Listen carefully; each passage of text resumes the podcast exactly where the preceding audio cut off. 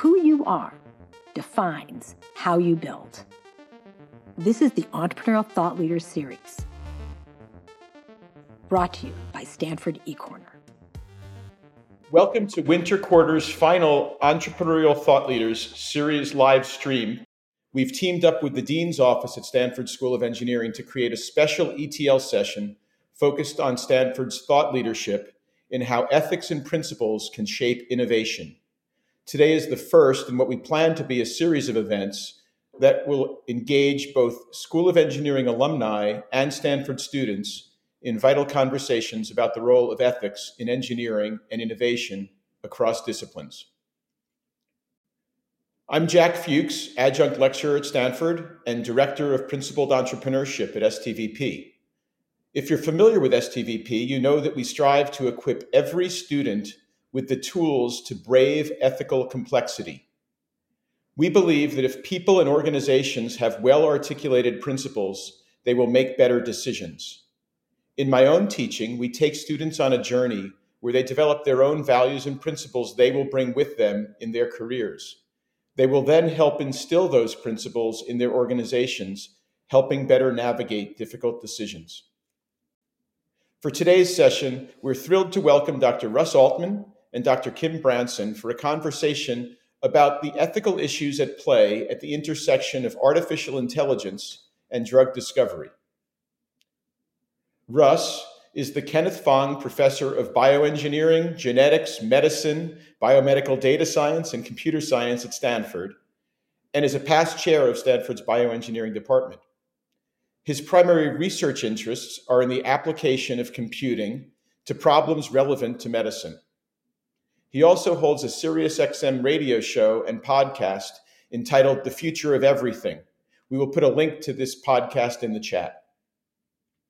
Kim is a senior vice president and global head of artificial intelligence and machine learning at GlaxoSmithKline, GSK. He leads the GSK.ai team, a global organization of nearly 100 machine learning researchers and engineers who are pioneering the application of AI to drug discovery and development. And since Russ and Kim know each other in part through their joint development of the GSK AI slash Stanford Ethics Fellowship, which we'll focus on later in the conversation. But first, Russ and Kim, let's begin looking at how issues of ethics and principles first emerged in your careers.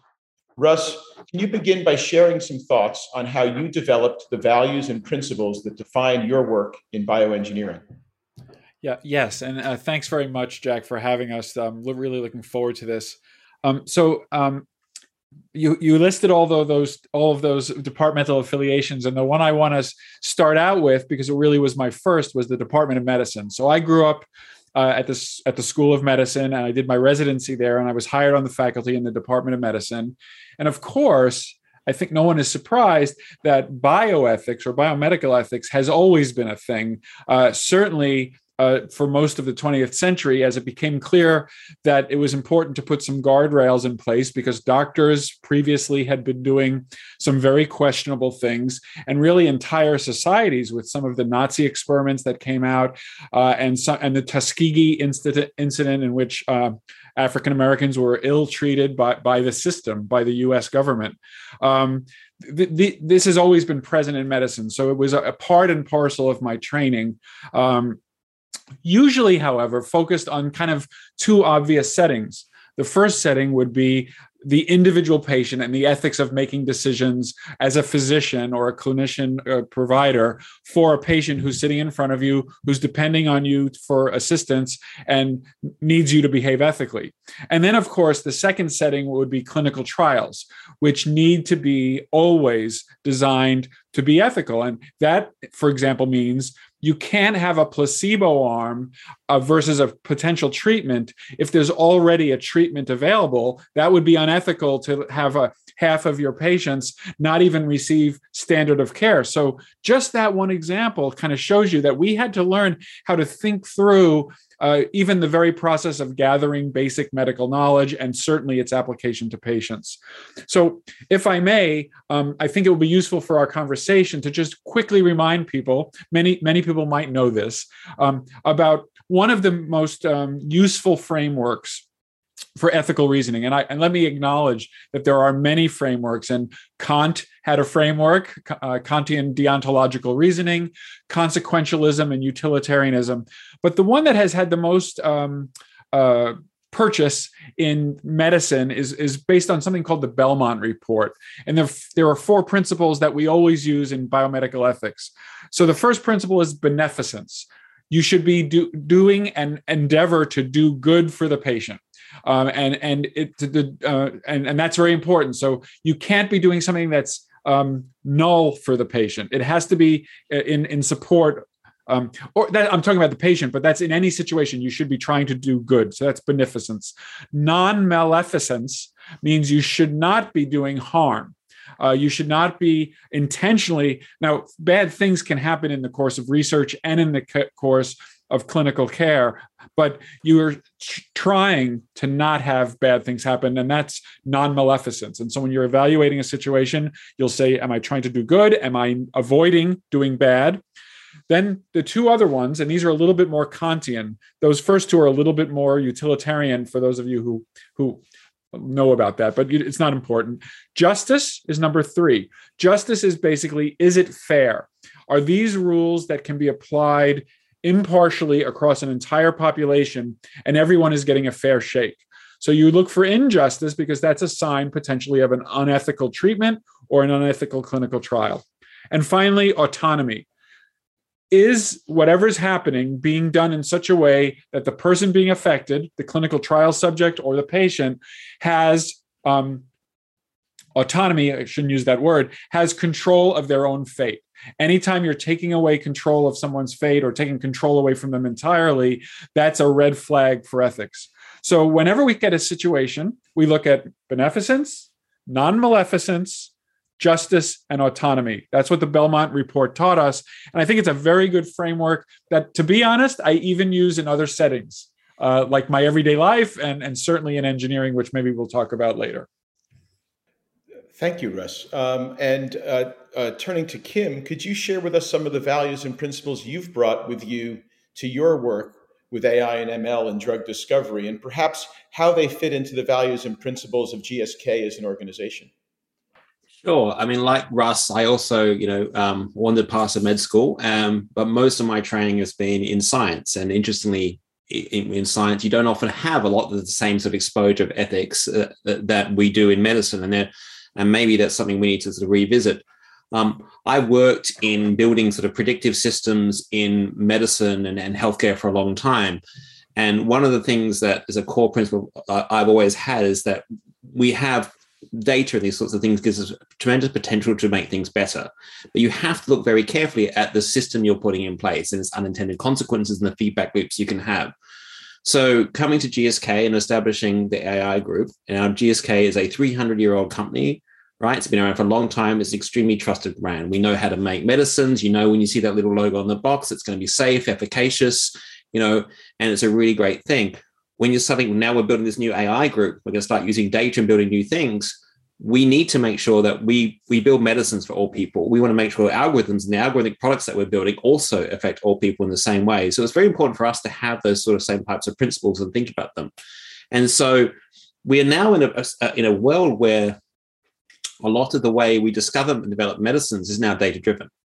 And it's all machine learning, it's all feedback loops. So we realize that anything we build, anything we put in place gets used, people start to base decisions upon it and, and use that again can lead to a feedback loop. So for us, we are we want to be very careful to understand what that is and to think through the consequence of that. And really, it, for us, it's a choice of what problems we do work on and and and what we don't work on. Right, is an ethical decision. But a key thing also to this is that we can't decide not to do something because we can't make it like, you know, it's, it's also unethical not to solve a problem for someone if you can't solve it for everybody. Right. So how do you wrestle with these types of things? And I think that's that, and that's something that there are, we know there are biases in the literature, you know, who's represented in various genetic databases and things like that. You know, it, and so all those types of questions, they actually come into play in a very realistic fashion as we start to think through what we do. So we have an idea of building software for each one of our assets, right? To help how to use it uh, in, in a setting. Now, the best way we generate data for that is in clinical trials. However, the people that come into clinical trials, there are many biases to who can participate in a clinical trial or not. So, how do you actually, what efforts do you go to expand that access? And those, there are many questions on that. So, all those types of things, something when you start to think about this, you suddenly realize that you need an ethical framework for thinking through these things. Now, GSK as a company has amazing ethical frameworks for lots of other types of areas, but this is a new thing right? When and so this is where this has really led to actually like the idea of chatting with Russ about like we need a sense of um, practical engineering ethics for these types of things. These aren't abstract things that we're going to think about grey goo scenarios and what ifs. These are real things that are happening now that we actually have to make decisions about. That's uh, delightful to hear, Kim, because we teach students that companies should develop a broad set of, of principles that uh, that that need to be commit that need to be communicated that need to be instilled in an organization and that will come into conflict, as you just described. Um, and it's the wrestling with those principles within the context of a decision that provides the power in, in decision making. Um, you just described one very one, one in particular, and I'm going to try to use that as an example. Um, uh, Kim or Russ, actually, then you can also uh, respond. Do you have any recommendations from your experience at GSK of how best to incorporate those principles into the decision making at the organization or examples where GSK has wrestled with you know maybe even specifically that value that, that, those principles of hey if we can't solve it for everyone we shouldn't solve it for anyone. Well that's clearly not right right? Um, right it's unethical as you say to solve something to not solve something for some if you can but like where do you draw the line and and how um, you know where is the bias and how is the bias and and and uh, where do you go from there so i guess that you know that those kinds of questions to you about whether there's tips for people about how to instill this throughout the organization or examples and situations of how you've had to wrestle with it and then russ you can as well uh, comment on that Sure. I mean, I think one of the things we have is sort of a checklist when we're starting to consider to build a product. So, us as an organization, we only try and do large impactful things right? We're not solving someone i want to transform this word document to an excel spreadsheet and building a thing for that. We're building big things that impact patients or help discover targets and things like that. And they have large term long term commitments in the company. We discover a target we do something we're committing money to it. There's an opportunity cost. There's all these things that happen to that. So these are big problems we're working on. So the first thing we look at is well first of all let's look at the data you're using right and you can't sit there and say, well, this is the data I've got, this is the data I can find. The first question is, if, is, is your data adequately representative, right? Is it got biases, And if not? And, you know, have is, are there other sources where you could find more data, right? And that's a very interesting question. And then you ask, like, well, it's sometimes it's not okay to say, I can't, I just couldn't find it. It's not out there. We say, well, should we gather it, right? Should we just go and actively gather the data? And that's actually pretty new to most people that come into machine learning, particularly at school. They're like, what do you mean? Like, like, well, we'll just buy more, we'll generate more. We can maybe run a study. How do we do this? And we can look at the cost of doing that, right? Now, if it's obviously there are large, you know, there are time bounds and large amounts of money to do this sort of stuff, and maybe it's infeasible, or sorts of things, depending on what you want to do. But you have to make an attempt, and we have to have understood that, and we pre-specify what biases we know about that, and we made reasonable attempts to address all of them. And I think that that's before you even write a single line of code, right? Just to think through what that is, and then you think the other thing to think about is, is the what if scenario. I have the model, it's in production, so what? What what do people do with it? What's what's my intended use? Right. And you can write that. Well, that's easy. That's what I want to build the model for. And then what are my unintended uses? If someone else had access to this or what would use this, how else could they use this in different settings? And that's where, you know, I worked on systems in the past that could predict people's probability of getting disease in, at time t given their past medical history really good for planning care, really good for doing pre-active implementations, things like that. All great stuff. Also, really good for actuarial methods for insurance companies and pricing healthcare and things like that. Possibly good stuff, maybe less good stuff, depending on the regulatory environment. So you have to also think of the intended and unintended uses that you can when you put something into production and how it changes the world around them. Those are our two anchoring principles: what goes into the machine learning thing and what comes out of it from the other side. And we have we have checklists and things that help people think through that right? And a lot, it's about thinking through that and to make sure, okay, this is tell us what your original intent with your model is, what you how you want to make the world a better place, and then let's work out the best way that we can practically do to attack that aim, and also how do we monitor That's the third thing. How do we monitor that's doing that in practice, right? So you can't just build these things and like off it goes, and I'll go and work another problem. Someone has to someone has to watch it and log its results and review it, and that's something that also is kind of new that you don't get during grad school and other types of industries as well. Uh, I'll leave Russ uh, chime in there. yeah so, so, i think of um, you know i'm an academic i'm a professor and i think of our role as upstream of, of what you know we're sending our folks into kim's environment and to other environments so when you think about that there's a couple of things that we have to do first we have to have some formal training in ethics for engineers and so uh, i'll just briefly tell you the story of the uh, bioengineering undergraduate major is pretty new and it was actually kicked off when i was chair. And we there's a process i'm happy to report that stanford has a pretty serious process for vetting new majors where you get comments from your colleagues who are outside of the department. And by far the and this was in the uh, late two early you know 2000 to 2010 timeframe so more than 10 years ago. By far the most common and strongest piece of advice we got from every committee that looked at this major was you must train these students in ethics.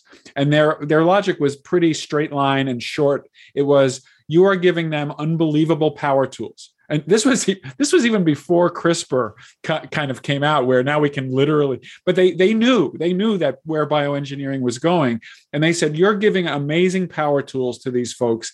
They have to have a compass for navigating this, and so.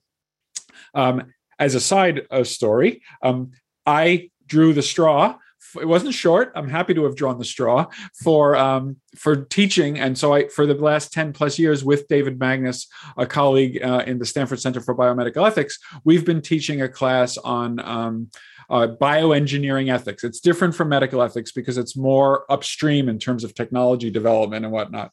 So, and, and, as many people know, um, our colleagues in computer science have kicked off a class in ethics. The Stanford's current strategic plan has ethics all over it, and I think appropriately. And so, we we knew this was coming and so all of our undergraduates at least get a pretty good exposure for a whole quarter on these issues and they write about it um, I should say that we have 30 or 40 undergraduates each year, and we're getting 200 people in that class. So there's a lot of people who are not bioengineers who are taking that class. And I'd be happy to talk about it more, but that was the, the, the first thing that we need to do for Kim, basically. We, we need to send Kim employees who have this vocabulary. Um, on that same theme, though, we uh, we have to practice it in our labs we i think pis who host graduate students and undergraduates and postdocs we have to model this ethical behavior and, and kim said it earlier why are we working on problem x and not problem y? I mean a bad answer would be there's more money in x than there is in y. A good answer would be X is a more pressing societal problem or is part of a very complex, and a little bit of progress in X would um, make the world a better place in, in very real ways. So, and this, let, let me be very honest this has not been a routine way that me and my colleagues choose research projects. I'm not saying that we're um, mercenaries, but I don't think people have always been intentional about the ethical framework about and their choice of research projects. But I'm beginning to see it, and I'm excited about it because I think that will also model for the students and the trainees that before they go out into their you know various exciting careers that this stuff needs to be embedded in your everyday decision making. It's not just something, uh, this is a famous saying, you don't just sprinkle ethics on top of a project.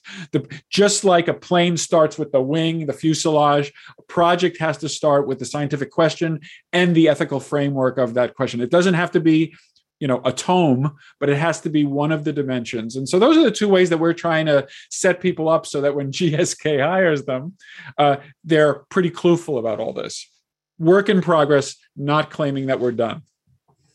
Well, and also leads to a, a question, Kim, uh, kind of a practical question. Uh, you know, Russ described well. You know, the, the, a bad answer would be we work on this because there's a lot of money to be made. You know, a, a good answer is we do it because it's solving a societal, an important societal problem. I'm paraphrasing.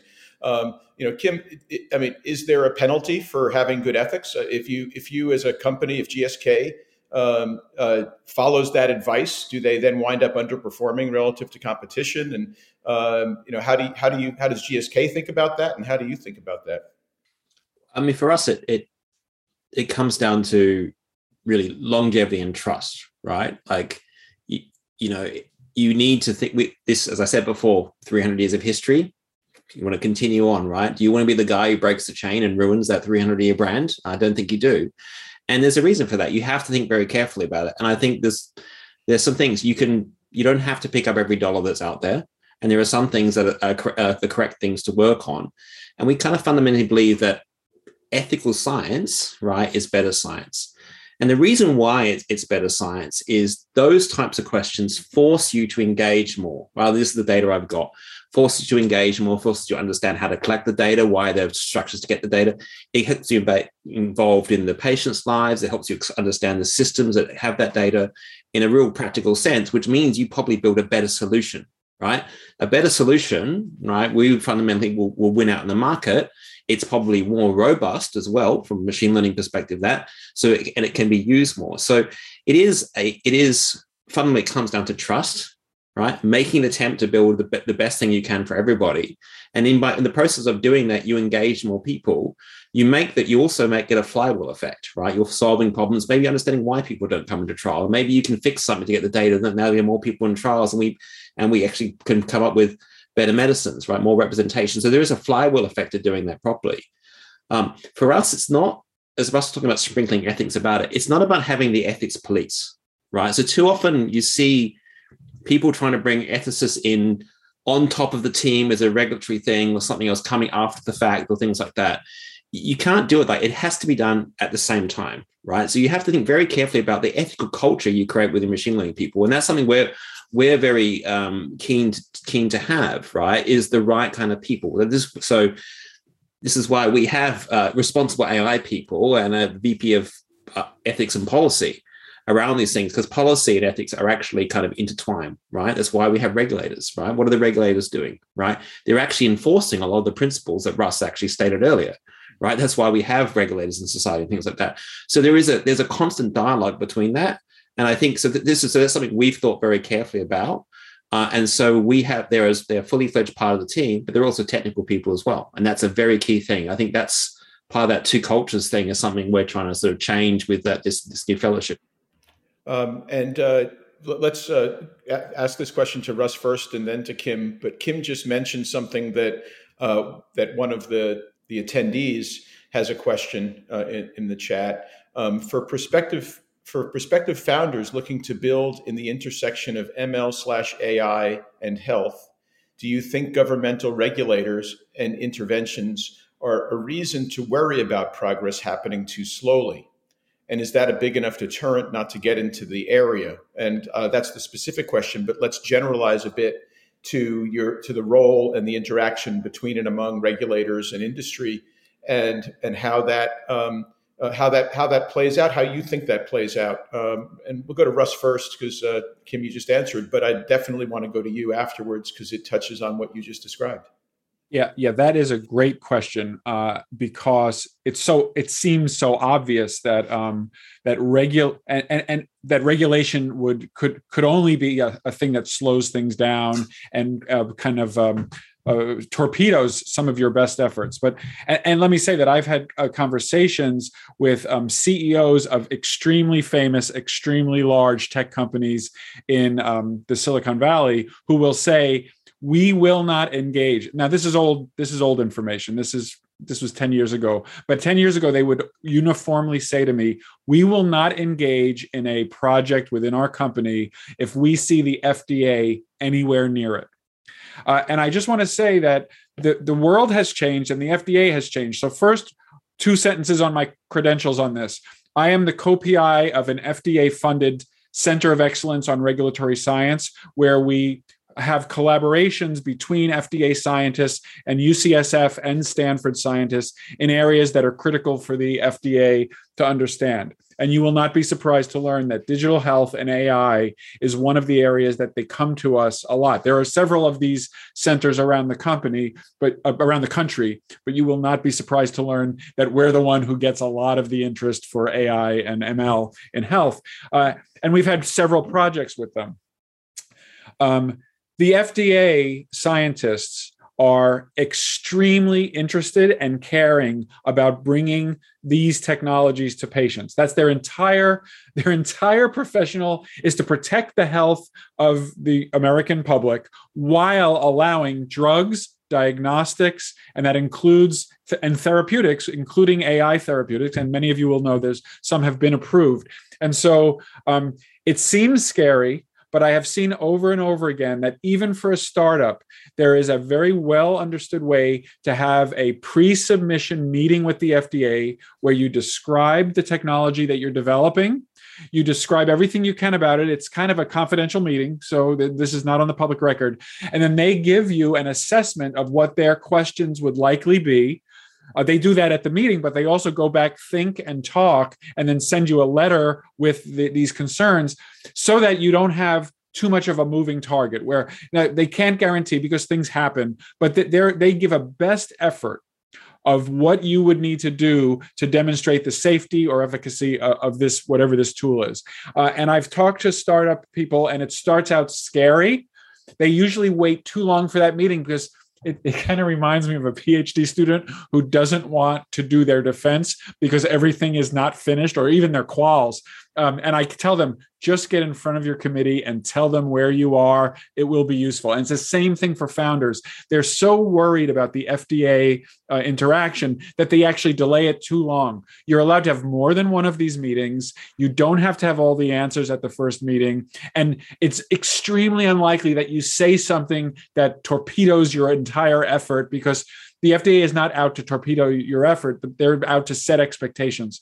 So that, I, I hope that wasn't too long, but I, I'm actually bullish that the FDA is learning how to spell AI understands there's a tsunami of things coming uh, to them and is staffing up or else getting collaborative help like from from our center to make sure that they can you know obey all the laws about the response times for um, various submissions. So so i i wouldn't be afraid of the fda and in fact i would engage with them ASAP so that you can see that they're just real scientists who are just trying to protect the public and help you get your product your products out the door. And I'd be interested to hear what what Kim's experience. That's usually for startups. Uh, I wonder if GSK has the same experience as a 300 year old big drug company. Oh. Yeah, and and Kim also uh, broadened to how GSK thinks about that uh, that that regulators and GSK each involved in this emerging set of set of principles.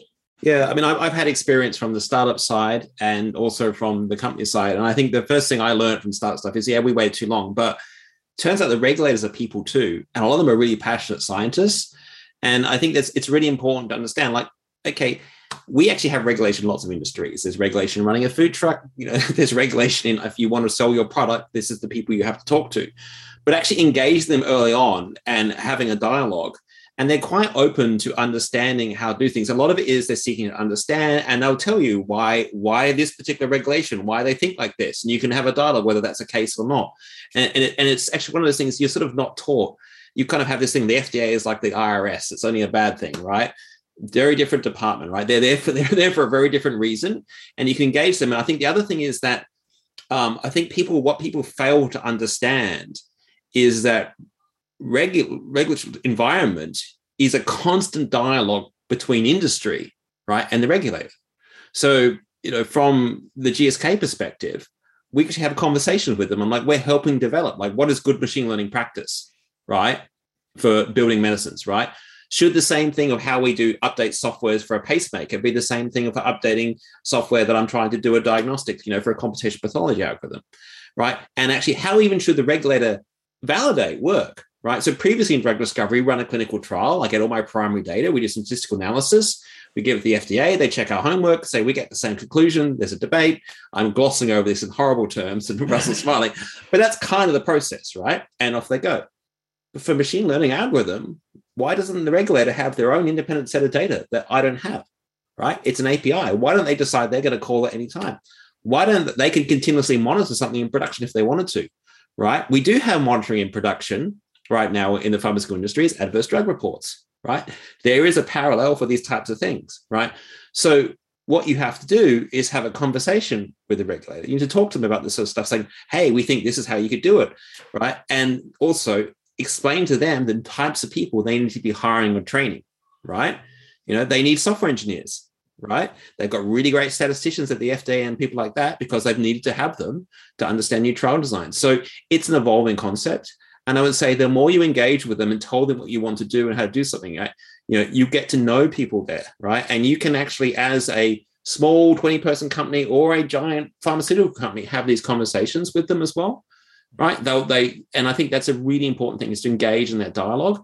And the regulatory environments are there for a reason. Now, it may not evolve in law as fast as you want, right? Um, but this is where I think that typically there is always a path to work with them to do to do something, right? Because as, as Russ said, they are highly motivated, right, to try and change healthcare, right? Because the other thing is if they if they just say no to everything, right? And I know Russ probably remembers the sale of there was a famous regulator who said no to everything that never allowed a single drug in in their entire career. But that's that also that doesn't work, right? And that leads to a backlash against that sort of thing, right? And then and then once that happens, we lose, we end up having building things aren't as safe, right? So there is that interplay. So I think it's very important to engage, involve, and realize it's an evolving thing, and you can push on it. If the laws aren't static, right? You can campaign for change, and and, and give really strong reasoning for doing that, and it's an educational type component as well. And you'll learn from them, right? Thank, thank you, uh, both of you. Uh, and Kim, another question from the audience. Uh, Kim said, "We only do big things."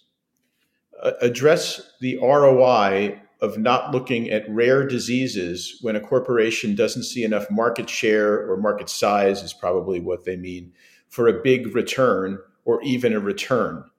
Um, I and let me make it a little bit harder. Um, you know, this is one of those wrestling with uh, the financial return versus solving a, a, an important societal problem. Um, sometimes the answer to that is to charge a an, an, insane amount for the drug in order to make the the market size big enough. So, um, how do you wrestle with that um, at GSK? Yeah, when I was saying that we don't do big things, I was talking about like the objectives of the AI department. We to work on a few things that we think are very impactful, right? Have thousand x impact within GSK. But if you come down to um, the landscape, um, so in many ways, the cost to run a trial and things like that can only get so cheap, right? No matter what you do, whether you're doing it for one patient or without, you know, things like that, there aren't, there's just a sitting, right? So those are some just the economic realities of running trials at multiple centers and all the sort of overhead that goes with things. So in order to offset that, there are various types of incentives, right? And tax structures, orphan drug acts, things like that, rare disease acts. And what you actually have is a set of companies that have built um, build therapeutics for those rare diseases, as single Mendelian genetic disorders and things like that. And so, and they are typically smaller companies, right? So they have lower overhead. Um, maybe they've done they have a longer research phase, and then they then they sort of maybe shut that down and go to production to conserve their capital and do that sort of thing. That's the way we've typically um, seen those sorts of things being addressed. Now, there's a lot of those companies, and and in many ways, a lot of those easy to easy to build a medicine rare diseases are getting done and you're seeing some interesting things right there are you know there are and it's not that they're always done by small companies sometimes they're done by very very big companies as well right? But the way they get around that is through the various sort of incentive structures for patent life cycle and pricing and things like that right? And expedited review. Um, the standards are sometimes that we apply to that for a rare disease that say you're giving a medicine to a small population for which there is nothing else right? And maybe it's 50 or 100 patients, different ethical risk risk reward risk harm ratios are used compared to I'm going to give this statin to most people aged over 50 and they're going to take it for 20 years, right? Very, very different risk reward approach. We have to be very careful about that. That all comes to regular sort of stuff. So it's not something that like, you know, oh, we only do things if we can make a billion dollars out of it, right? And I think the other thing to remember is, to be honest, the age of the billion dollar blockbuster drugs is going away, right? There are very few of those left to find anymore where it's the one medicine that works amazingly well in all comers, right? There's always competition in these different types of things as well. So what it actually is now is the way of finding cheaply and effectively the patients for which your drug is 15 times X more effective than than in another than another population. So differentiation now is the name of the game, right? And that's the trend, right? Rare diseases are really nice because they're a very well differentiated population because they are rare and you know who has them, perhaps, right? It's it's the discovery thing. So there's a lot of things that go into play with that decision. Great. Um, and uh, shifting gears a little bit to Russ, because I want to make sure, and, and, we'll also ask him this question too. Uh, I'm, I'm, thrilled with this, uh, with the partnership that you two have been working on. Uh, and staff, Stanford faculty is on the forefront of ethical thought leadership applied to technology and often in collaboration with industry. Um, and this uh, GSK.AI Stanford Ethics Fellowship is a case study. And I mentioned it briefly at the outset. Um, it's a new postdoctoral fellowship that allows researchers to study ethical considerations at the intersection of AI and machine learning in drug discovery. So, first, Russ, could you briefly touch on what led to this kind of postdoctoral fellowship and how it was designed?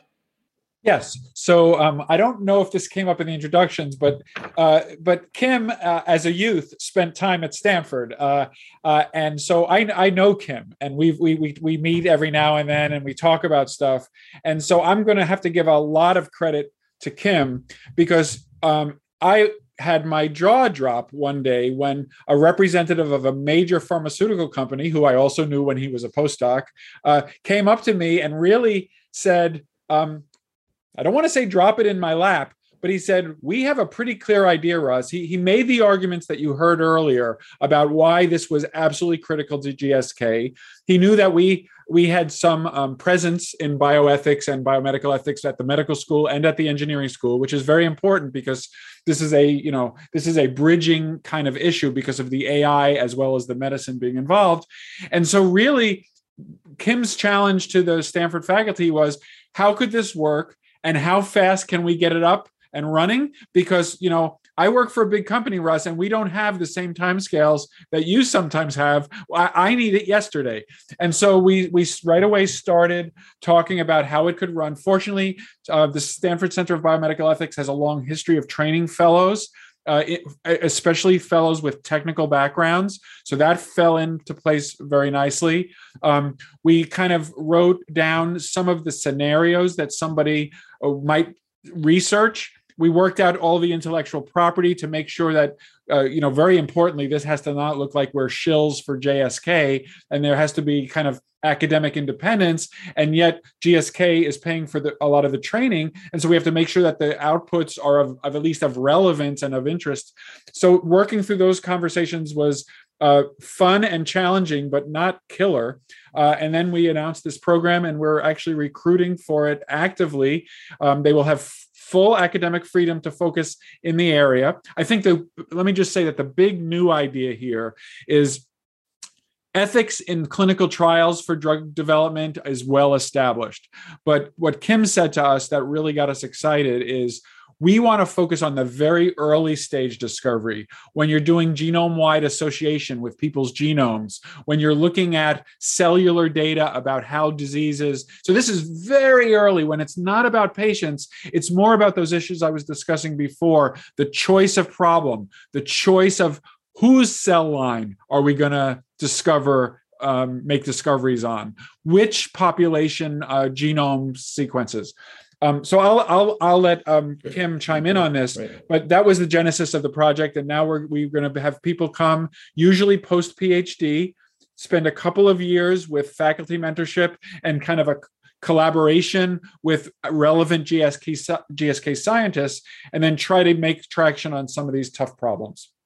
Right, and Kim, how did you navigate the waters of GSK to to make this happen? I I think it, it I think Russ's description is, is, is fairly accurate. I think one of the things we realized, and coming back to the way we're discovering drugs now, is it's a lot more data driven, right? So it is genome wide association studies. It is, and that gives you a hint of which genes you do. You might do functional genomics now, right? So this is CRISPR and other technologies. We have induced pluripotent stem cell lines, right? Which donors are we taking those from, right? You know, is it just one line or a panel of donors, right? And all those things, when you put together, right? Think of, you know, I've done the GWAS in this population. If a minority group isn't represented there, right? And maybe their gene, there's a different risk allele for that, we don't discover it. And you realize something when you chain all these things together, they have a reinforcing effect. And those are the things that come out the other end as a target where they're prosecuting, making medicine, to it running to a trial. And you realize all these things individually, like, oh, well, I'm not using stuff for clinical with clinical patient, so it doesn't it doesn't apply. But actually, when you, you step up a layer and look at this as a systems level type approach, you realize like, oh, yes, it really matters what goes into the machine, where and how we use the data and how we make the decisions at each gate as things flow through. Um, and it was also driven by, you, you, know, you when you have a conversation to an AI, like we're gonna have, we have a code of ethics. Everyone's like, oh yeah, sure, I read it. Good tick, Kim. I'm like, no, no, it means something. Like, like it's not just you know you have to tick a thing compliance, right? Because we we have we're used to dealing with regulated patient data and things like that. The problem that we observed is that a lot of the people in ethics literature are not technical, and not computational. So typically, the way they've addressed problems or talked about things are either so remote that it was like, I don't know what to do with that, like an AGI type problem, or just like, you know, just not relevant, right? Not practical. They're like, okay, that I see that. What what should I do? Help me.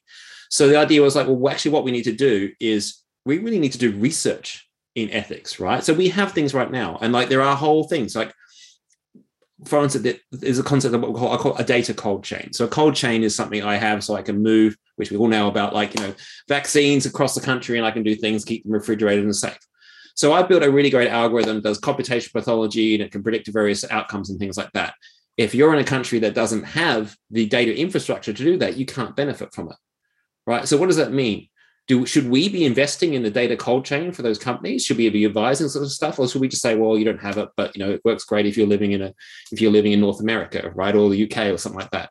And suddenly you realize that there is there are a lot of issues around this sort of thing, but there's also research about how these things are used, and like because we don't know, these are all new. We need to actually start doing the research now, and rather than than like just doing it and then saying, oh, that was bad. Now we write some policies about it. Like actually, let's get ahead of the game and try to do that. So let's so idea is like learn from the previous approach that's happened in medicine, right? As Russ said, all those sort of things that happened previously.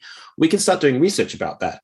What are the implications? So that's the idea of like, let's create a fellowship that also has people that are that are technically trained, right? That will learn these types of things. So that really, and to be honest, I would say a fraction of the AI community does simply ignore a lot of the ethic type stuff, right? Like it's not as it's not as bad as it used to be. It's definitely changing. People are realizing that. But for a long time, they're like, they just kind of ignored it, right? It was like, no, I've got state of the art. I've done this sort of thing, right? I'm focusing on my facial recognition task. It's really awesome. My, my model's 10% better than, than this other guy's. Look at my new architecture. Like, yeah, it's a cool problem you're focusing on, but it lives in a wider context. Have you thought about that? And now people are thinking, like, oh, yeah, that's probably a thing, right? So we want to do the same thing now, right? In our particular niche, right? And it's I, we think it's fundamentally going to be about research driven to lead practical solutions, right? Very good. Uh, and and uh, uh, I'm trying to do as many of the audience questions as possible. I still have a few that we'll probably get to, but uh, on on the other side, but. Uh, from the audience, there's always a lot of hype in the media about the use of AI in drug discovery and development. What's the true state of the situation? What are the areas where AI and ML does, does and does not work? Is the, the way they form it, or, or let's say, where is it more promising? Where is it potentially overhyped? I'll I'll start out. This is what Kim does for a living, so that I definitely don't want to follow him on, on this question. But but um, but I do. I, I, think about this, and I do I do some kind of consulting, and I've seen some. So here's what what I see.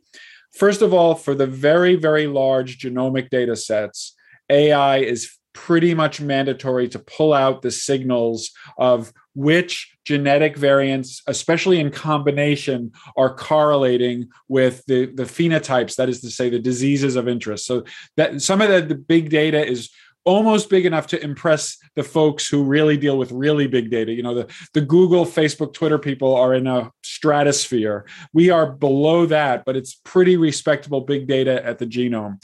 So that's the first thing. Second of all, everybody knows that AI is good at detecting patterns. And this can be very useful when looking like looking at electronic medical records for finding a bunch of patients whose disease looks similar. a lot of diseases are really waste waste bins of like all different kinds of people with slightly different diseases. And when you do a clinical trial, of course, your drug is only going to work on 20% of the people because 20% of them actually have a version of the disease where that drug is relevant. And 80% might not even have the disease or they just have a totally different form. The AI systems are very good at finding patients who are kind of looking very similar along all available dimensions. And that's also very valuable. Now, jumping very molecular, uh, you've we've all heard about AlphaFold 2. AlphaFold 2 is the program out of DeepMind that was able to predict the three-dimensional structure of proteins. I'll just remind people who haven't taken biology since high school that those three dimensional proteins are typically what we call the targets of a drug. A drug is often a small molecule that binds one of these proteins and modulates its function to help the patient have a you know have their disease go away or get better. So, going from just some protein three dimensional structures to all of the structures at a, at least almost all at a reasonable level of accuracy opens up our ability to think about in a very rational way new drugs to interact with proteins that we weren't able to, to, to think about previously because we didn't have the structure. And uh, and so that whole three-dimensional structure and molecular understanding of drug action is about to be revolutionized. I, I mean it's happening right now. Um, i can't tell you how quickly engineering students read those papers walked into my office and said, I want to work on the spin out effects of that discovery. It took about a month for them to figure out. And so, so I, am sure Kim has other examples, but but right now, um, those are the areas where I'm seeing a lot of excitement and a lot of uh, positive results, even impacting successful drug launches. Yeah, I I think drug discovery and development is a big big uh, set of fields, right? They intersect there. So there are, as Russ said, there's a lot of things that are happening in you know the early discovery phase. So certainly, you know, yes, GWAS. Now GWAS itself is a pretty old technique, right? Multiple sequential independent hypothesis. You better define GWAS. Oh, genetic wide association studies, right? So we think like what? That's still how we do things except we now are building that we're now building models that look on raw DNA sequence and predict open and closed chromatin. And these are stacked encoder models, right, for doing these sorts of things that explain how things can change across different cell types. Um, we frequently do these very large functional genomic screens where we I can do every single gene up and down by the pairwise type stuff or these various pool CRISPR things. So these methods like Perturb-seq that generate very large data points. Um, like I think last year we probably generated I don't think 25 billion data points for as a feedback loop for a single ML model we're building. So that's something we actually generate data just to feed into our algorithm. So the algorithm becomes a discovery tool. So that probably gives you an indication of how important it is. Um, there's been amazing advances, obviously, you know, in computer vision. Well, that now applies to what we're doing with cells, cellular phenotypes. I can track things over time. Adding time to everything is key for biology, right? Because these are dynamical systems that change. I can now do single cell RNA seq. So I can take a single cell and I can do genome sequencing and RNA sequencing of that, right? And I can do that over time. I can look at cellular morphologies. I can look at protein expression as well, um, functional characterization. So now we have all this multimodal data, right? It's really difficult to integrate. So one of the great methods, and particularly around neural networks, this sort of stuff, is transfer learning and, and multi, multimodal integration. Um, so that's they, all these things come into about not so much like I'm talking mostly about what is the target? What is the thing you should make the medicine about? Right. So even in doing that, we have an AI system that we use for even. Uh, here's a here's where I want to drive my cellular model to, my clinical translation model to. Right, what is the best target for doing that? Now I could just do one gene at a time, twenty thousand things, and I'm using CRISPR to modulate it rather than making a small molecule tool. That's something super new. Or I can actually be a bit more smart, and I can turn everything into a sequential learning problem take some data, generate some data, have a multimodal feedback where I want to try and make the thing look like this thing, express the same genes, and maybe make this protein at a higher level, right? That's going to be a really good drug target. That helps him discover something. And then from that, then it's like it's the design, right? So it could be a small molecule like Russ is talking, but it could equally well could be an antibody, right? And now we use, you know, Gaussian processes and all sorts of Bayesian optimization to optimize the antibody sequence, right, for various properties, not only just binding, but aggregation, lyophilization, stability, because it has to last for a long time, right? So it starts to feed into the manufacture aspects. It goes into the recruitment aspects as well. And so we see, you know, you have this lab in the loop of all your models, but we also have the clinic in the loop, right? So Russ's earlier point, a lot of diseases are sort of you know made up by Victorian men in top hats, right? They're all symptomology, right? But when you but now we can measure things on such a fine scale, so we can get a population of people who have disease and observe them and start to characterize things, what's going on. Like let's be a Parkinson's, right? Some people progress really slowly. Some people progress really fast, right? Is, are they all just the same Parkinson's or is there a different pathophysiological process under there? We want to sort of dissect that out because it tells us something about things. So we see um, a lot of impact in, across the across all the sorts of domains, even in manufacturing and scale, in selecting patients, operating trials. Right, we have a lot more sensors and wearables now that we can use in trials as well. So even our schedule of clinical assessments is changing. So it is one of those things that it's not just one revolutionary thing that you put in the, the sequence of the person and here's the here's the molecule you make, right? But it's across all these little changes across an entire big pipeline will speed up the whole thing, right? And I think for me, the biggest impact of something we discovered was if you have targets that have genetic validation and functional validation, they're about twice as likely to become really successful medicines, even if you left the rest of the whole machine unchanged, right? So it shows the impact of putting the right, working on the right things in that pipeline. So there is, there'll be lots of change happening, uh, you, you know, across the industry, right? Thank you. Um, there are uh, the, the criteria that are that have emerged um, in a, in the broader AI ML world of trust, security, fairness um, as being principle you know principles that, uh, uh, that that, people evaluate technology against. Um, are there are there adaptations of that framework or or other vectors that uh, that are particularly um, suited to AI and ML as applied to drug to drug discovery? Uh, those are good ones. And you know, in general, you have to be thinking about those. There are a lot of detailed uh, issues that you. Uh, I'll keep this short because I think we have a lot of questions. There are a lot of detailed issues that are a little bit different in biology. Maybe um, there is um, responsibility because there's liability in, in medical devices and drugs there the the uh, the the chain of responsibility for decisions has to be somewhat uh, transparent uh, or, or, a bunch of lawyers will make it transparent. So that that's on the mind for the for the AI system. Explainability, which has come up in all areas of mm-hmm. AI, mm-hmm. um, it's it's controversial because there's a difference between the explainability you need when you're convincing people that it works, uh, and that, there, that might be different from the explainability you need once it becomes um, a, a, a, routine part of practice. One thing that I want to stress, and this is really relevant for all AI systems, is we've talked already a lot in the last 53 minutes about the importance of data to inform our AI systems. Once we start deploying AI systems, then the AI systems will be affecting the data that we collect and it's going to be a very complicated situation to to unravel why we're seeing a new set of biases. So we have all the old biases, and then we're going to have a new set of biases, which are the biases that came from using an AI system in the first place that didn't used to be there.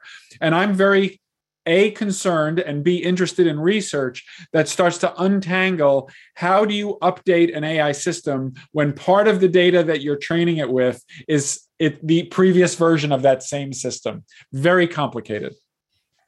Yeah, there are some lessons from that in the sort of the people who build financial trading algorithms because once they put it into it it changes the market right? And so there are some things to learn from that. But i think um, to the point about sort of um, interpretability a lot of that is sort of robustness and reliability concerns that people are trying to address, right? Because mm-hmm. if you ask people, um, you know, we all interface with algorithms everyday lives and things like that, or technologies, right? How does an LED work, right? How does this monitor in front of me work? Can I just explain the physics of that? Not all, but it works. I'm pretty, I'm sure, and, it's and it has a minimal impact to me, so I don't really need to know. So a lot of the time, what we, where we want that is we want to make sure it's robust and reliable. Like, why does it make it make a decision with inputs? And a lot of time people get care about interpretability a lot more when there's a potential for harm, right? And it all comes back to ensuring that it is a robust system.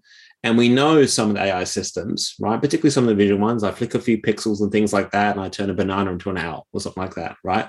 Well, what happens if I've got uh, my computational pathology algorithm, which is classifying someone's tumor stroma boundaries and other types of properties? It's slightly out of focus, right? Or I've got folded tissue. How do I show that's robust, reliable, and safe? right? And you know, certainly the pathologist looking at things, he may have off days, maybe he doesn't look at all the slide and things like that. There's noise with that, but we can give it to two people, right? And we know there's noise in the system. So there's many different ways to think about that. And I think these are some of the areas that need a lot of research, right? And and, and are going to be critical to get this because we are sort of taking something into it and we're going to have to run things in parallel with the old system right it's not going to be something we're just going to cut over overnight right? Because we'll need that observation. But then we also know that like sepsis prediction algorithms that like the ones that I guess are probably made by various EHR manufacturers, right? right? If you look at the look at what's happened now, you look at their performance drifts, their performance decays over time. Because medicine isn't static, we get better at understanding, recognizing sepsis and things like that. So that so the signal strength, so maybe that's only the harder patients, right, to detect, right? So there's a lot of things that go into this thing that, as I said, once you put them into practice, and I think that's something that we'll have to consider as well, um, particularly as we gather other data about people, right?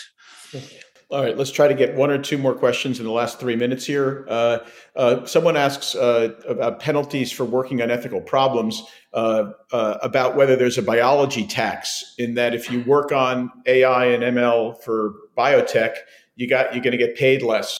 Um, does that disparity bother you, and how do you how do you think about addressing that? So, so let me address that because I have some uh, specific experience in this. It, it, it can definitely be the case. Uh, there is a class of machine learning employees who I would call quite mercenary. Uh, and you know, I've had a startup, and we had AI people, and I talked to the chief, uh, the, the chief, the CEO, and he was very clear. He said, "Russ, this is a tax. We can't pay as much as Facebook and you know Google, but it's not that hard to address because our mission is very compelling. So if you're in front of a one of these mercenary people, it is not hard to figure out that they are just going to the highest bidder and you do not hire them. Yep. You find somebody who understands that the mission of curing cancer or making new drugs is a worthwhile mission and and and they can that and also of course they'll still be able to live and take care of their family. Um, but some of that big bonus that they might get they're getting it because they're working on the help system for the help system. And okay god bless you but maybe you want to work on drugs that are going to cure alzheimer's. So you have to do that at recruitment time is the advice that i've seen work uh, because you can compete simply on monetary re- reimbursement. Uh, but we do have a couple of knobs we can turn because it's a pretty uplifting mission. Okay, and uh, just in the interest of time, yeah. 30 seconds each, just on where do you see the principles that we've all been talking about today evolving? Where, what you know, we talk about the importance of principles evolving uh, here. Uh, uh just quick, quick, uh, couple sentences each. Go yeah. ahead, Kim. I, I, think we're going to look at the time where we sort of rolled out all these recommender systems and stuff in society to be the equivalent of sort of Victorian chimney sweeps and like, you know, carcinogenic soot and compounds. But like, I can't believe they used to do that. So I think that it's going to become just a part of life if we start to think about these sort of things. It's a new technology that's that's emerging, right? So I, I think it will come baked into everything. Russ? I think it's going to be about understanding governance uh, and embedding responsibility throughout the organization. The, the, ethical theories need to be expanded to think about distributed responsibility. They're not very good at that right now. Um, and they have to be expanded to understand how governance decisions have a direct impact on uh, the ethical decision making. The Entrepreneurial Thought Leader Series is a Stanford eCorner original production the stories and lessons on Stanford eCorner are designed to help you find the courage and clarity to see and seize opportunities. Stanford eCorner is led by the Stanford Technology Ventures Program and Stanford's Department of Management Science and Engineering. To learn more, please visit us at ecorner.stanford.edu.